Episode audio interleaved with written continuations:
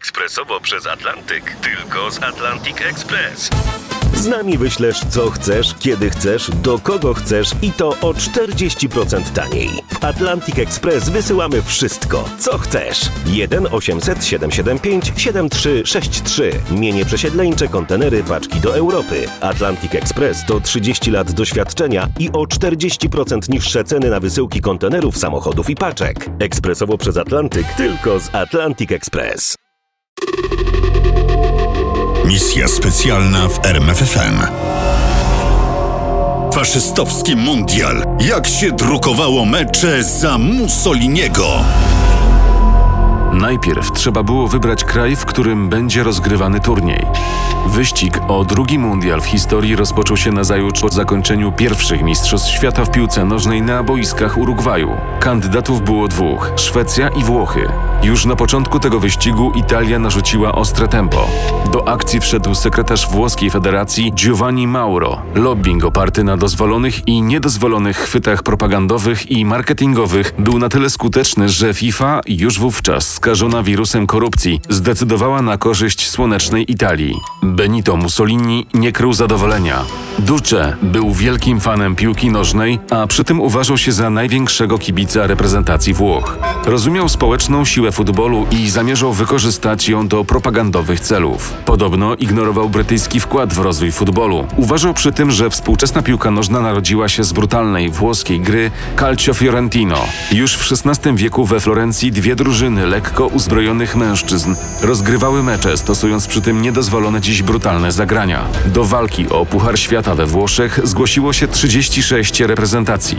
W tym gronie zabrakło jednak najlepszych drużyn z Wysp Brytyjskich, co Mussoliniemu było na rękę. Czym mniej trudnych przeciwników, tym większe szanse na wygranie turnieju.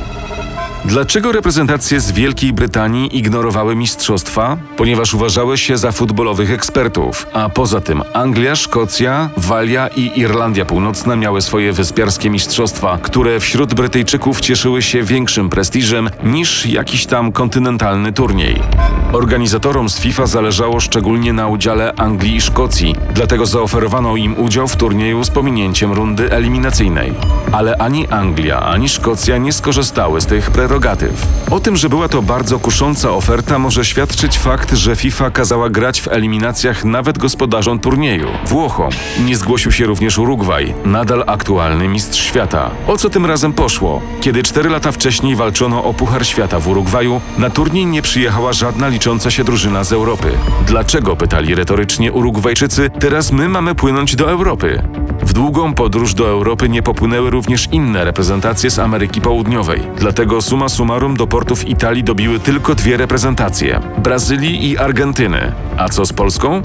Polska była jedną z owych 36 drużyn, które chciały zagrać na boiskach Italii. A ponieważ miejsc było tylko 16, trzeba było rozegrać eliminację. Nasza reprezentacja trafiła na Czechosłowację. To nie było dobre losowanie. Dotąd z Czechami graliśmy 7 razy. Tylko raz był remis. 6 meczy przegraliśmy. Dlatego w niedzielę 15 października 1933 roku nie oczekiwano cudów. A jak było na boisku? Pierwszy gol w meczu padł do polskiej bramki. Po przerwie wyrównał strzałem z rzutu karnego obrońca Legii Henryk Martyna. Była 52 minuta. Trybuny szalały. Uspokoiły się 25 minut później, kiedy Czechosłowacja zdobyła drugą bramkę. Cudu nie było, ale w ilustrowanym kurierze sportowym napisano: Ten, kto był na meczu, wyszedł zawiedziony grą naszej drużyny i wynik 2 do 1 uważać musi za niesprawiedliwy. Mogliśmy zremisować, a nawet wygrać. Przez 15 minut po przerwie losy meczu ważyły się. Kto był winny porażki? Według prasy zawiodła gra ofensywna. Czy była szansa na zwycięstwo w rewanżu? Dziennikarze Kuriera Polskiego byli pesymistami. W kwietniu roku przyszłego odbędzie się w Czechosłowacji mecz rewanżowy. Pisali. I na tym zdaje się zakończy się nasza rola w Mistrzostwach Świata. Lecz rewanż się nie odbył. Dlaczego? Trzy dni przed meczem Polski MSZ odmówił wydania paszportów piłkarzom, o czym zresztą informowała prasa. Ilustrowany kurier codzienny pisał. Polskie władze sportowe stanęły na stanowisku, że mecz ten w obecnych warunkach politycznych nie może dojść do skutku. Chodziło o trudną sytuację polskiej mniejszości etnicznej w Czechosłowacji, czy wręcz jak pisała prasa polska, Prześladowanie i tępienie polskości na Śląsku pod zaborem czeskim. Zgodnie z regulaminem FIFA Czechosłowacji przyznano walkover i to oni pojechali na Mistrzostwa Piłkarskie do Włoch. Ale sprawa tego meczu zakończyła się kilka miesięcy później, już po zakończeniu Mistrzostw Świata. PZPN musiało zapłacić 10 tysięcy złotych kary. Polityka zamknęła Polakom drogę na stadiony Italii i polityka wywarła piętno na tym turnieju zanim na dobre się zaczął. Był rok 1934. Świat tonął w kryzysie gospodarczym. Od roku w Berlinie rządził Adolf Hitler. O tym, że w Rzymie królował Benito Mussolini, już mówiliśmy. Ci dwaj pokrewni ideologicznie dyktatorzy uzgodnili, że znakomitym chwytem propagandowym będzie finał Włochy-Niemcy. Pierwszy krok na tej drodze zrobiono podczas ustalania tzw. Tak drabinki mistrzostw. To znaczy tak rozlosowano pary, aby reprezentacje faszystowskich Włoch i nazistowskich Niemiec trafiły na siebie dopiero w meczu finałowym. Natomiast drugi krok zarezerwował Mussolini. Tylko dla swojej drużyny osobiście wybierał sędziów na mecze reprezentacji Włoch. Wcześniej dawał sędziom wytyczne. Sędziuj jak chcesz, ale to my musimy wygrać. Wszystkie mecze pierwszej rundy rozegrano tego samego dnia, 27 maja. Niemcy gładko pokonały Belgię 5 do 2.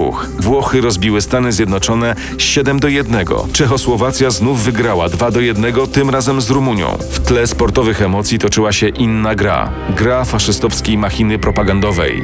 Mussolini chciał pokazać zagranicznym kibicom i dziennikarzom, że faszyzm to przyszłość Europy. Pisał dziennikarz sportowy Jim Hart. Duce pokazywał światu szczęśliwych Włochów i kunszt organizacyjny. Potrafimy, mówił, zorganizować jednocześnie osiem ważnych meczów piłkarskich.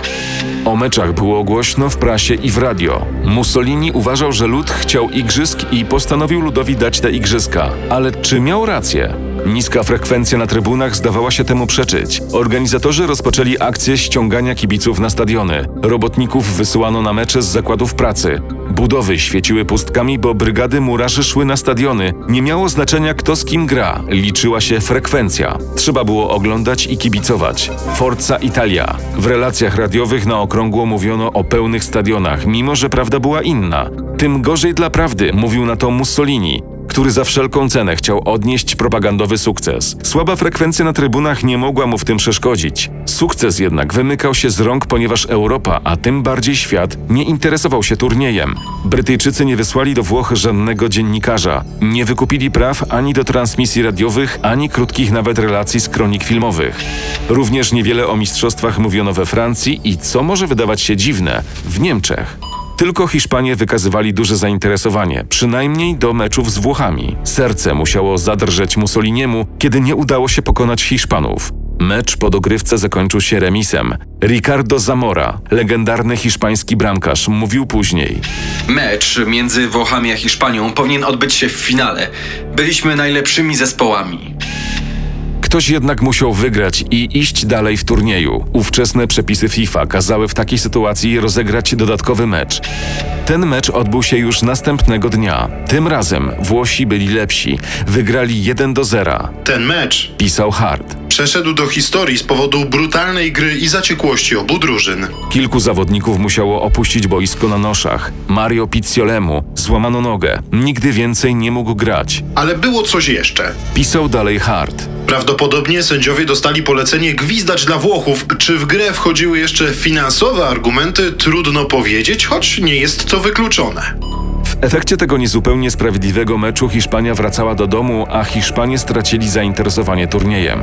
W rezultacie propagandowy pseudosukces Mussoliniego ograniczył się do samych Włoch. Nie udało się również rozegrać finału Włochy-Niemcy. Duce i Führer nie usiedli obok siebie na trybunie honorowej. Kto pokrzyżował te wydawałoby się pewne przedmundialowe plany? Reprezentacja Włoch sprostała zadaniu, pokonując Austrię w półfinale. Zawiodła reprezentacja Niemiec. Półfinale grała z Czechosłowacją. Półfinałowy mecz Czechów z Niemcami obfitował w kontrowersje. Wielu specjalistów uważało, że włoski sędzia Rinaldo Barlasina wydrukował korzystny wynik dla Czechosłowacji, ale również wielu uważa, że było zupełnie inaczej. To Czechosłowacja miała być w tym meczu poszkodowana przez sędziego. Mimo to potrafiła wygrać 3 do 1. Finał rozegrano w Rzymie. Na trybunach zasiadło około 65 tysięcy osób, głównie ściągniętych specjalnie na mecz robotników i ludzi z partii faszystowskiej. Trybuny huczały dopingiem włoskich kibiców do 71 minuty, a potem zamilkły. Zamilkły, bo Antonin Puc strzelił bramkę na 1 do 0 dla Czechosłowacji. Dokładnie 10 minut później trybuny znów zagrzmiały dopingiem. Włosi wyrównali. Bramkę zdobył Raimundo Orsi. W 90 minucie był remis. Kibice czekali na dogrywkę. Tym razem Włosi okazali się lepsi. Wygrali 2 do 1. Czechosłowacja odebrała srebrne medale. Niemcy, zwycięzcy meczu o trzecie miejsce, brązowe. Na Włochów czekał puchar Julesa Rimeta i sześć razy od niego większy puchar specjalnie na tę okazję ufundowany przez Mussoliniego. Cztery dni później spotkali się w Wenecji Duce i Führer. Było to pierwsze spotkanie Adolfa Hitlera i Benito Mussoliniego. Jeszcze patrzyli na siebie nieufnie, jeszcze były wątpliwości. Dopiero dwa lata później połączył ich pakt sojuszniczy. Można założyć ze stuprocentową pewnością, że Mistrzostwa Świata w 1934 roku po włosku Campionato Mondialo di Calcio były ustawione i niewiele miały wspólnego z ideą olimpijską barona Pierre de Coubertin. Zarazem trzeba dodać, że to reprezentacja Italii triumfowała jeszcze dwa lata później na Igrzyskach Olimpijskich w Berlinie i na kolejnych Mistrzostwach Świata we Francji w 1938 roku. Misja specjalna w RMFFM.